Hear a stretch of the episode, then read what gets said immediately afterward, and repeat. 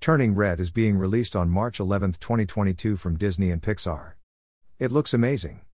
Pixar always has such wonderful stories to tell that get you emotionally involved.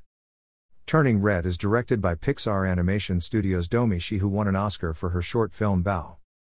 Mei Lee is a 13 year old who suddenly poofs into a giant red panda when she gets too excited.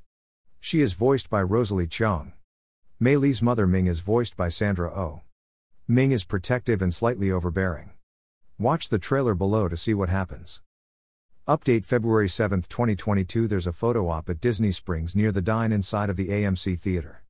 This is to the right just before you're going to go up the escalators to the orange garage. So cute.